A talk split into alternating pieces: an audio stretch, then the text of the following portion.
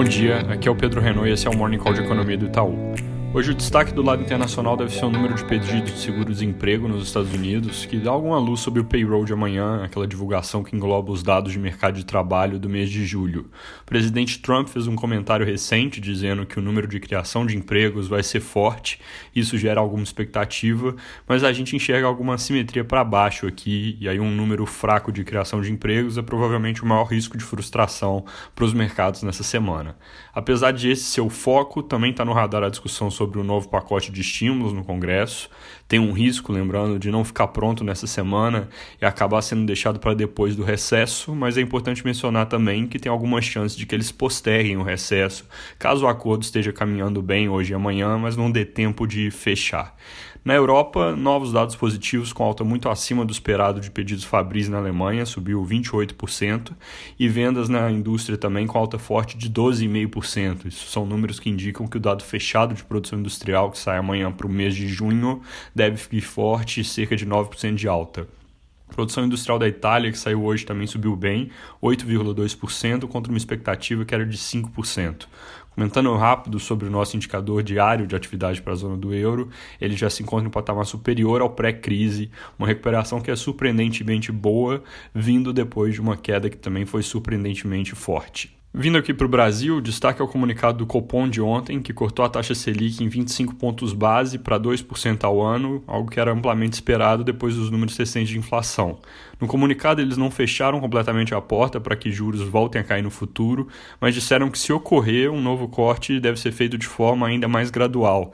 Isso, na nossa leitura, significa que eles devem fazer uma pausa, porque como o tamanho mínimo dos movimentos de juros, tanto no Brasil quanto no resto do mundo, costuma ser 0,25 pontos percentuais, que é o que eles já fizeram, a palavra gradual provavelmente quer dizer que eles vão pular uma ou mais reuniões entre um movimento e outro, como o Banco Central americano faz. Isso caso eles realmente voltem a cortar, o que não é nosso cenário base, porque eles também deixaram os movimentos condicionais às perspectivas fiscais e elas têm piorado recentemente, com base nos riscos que a gente já vem chamando a atenção aqui há algum tempo, que pressionam por gasto mais elevado em 2021.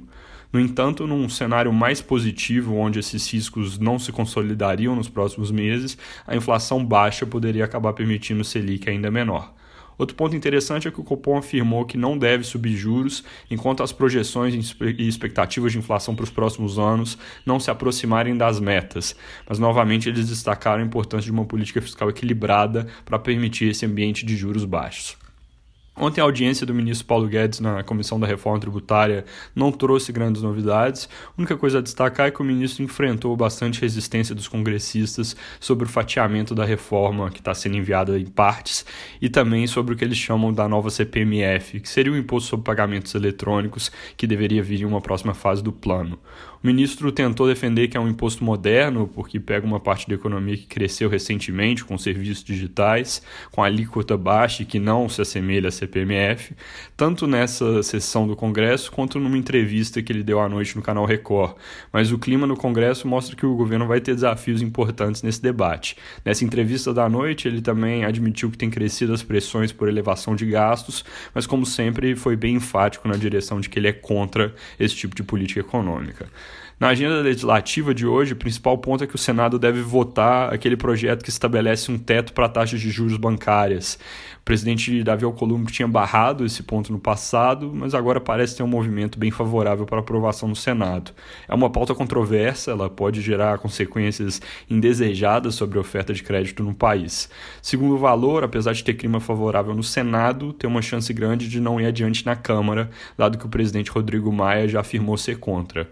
O jornal também coloca que o governo tende a vetar integralmente a pauta caso ela realmente passe pelo Congresso, mas primeiro eles vão tentar vencer essa discussão no voto orientando os líderes aí contra o tema. Para terminar falando de dados, o IBGE acabou de divulgar a taxa de desemprego de junho com o número oficial de 3,3% no mês, em linha com o consenso de mercado. Como a gente vem comentando, essa alta lenta do número oficial é distorcida pelo fato de que menos gente procura emprego nesse momento por causa da pandemia. Fazendo um ajuste, supondo que a gente tivesse em junho a mesma busca por empregos do que observada pré-Covid, a taxa teria subido para acima dos 22%. É isso por hoje, bom dia.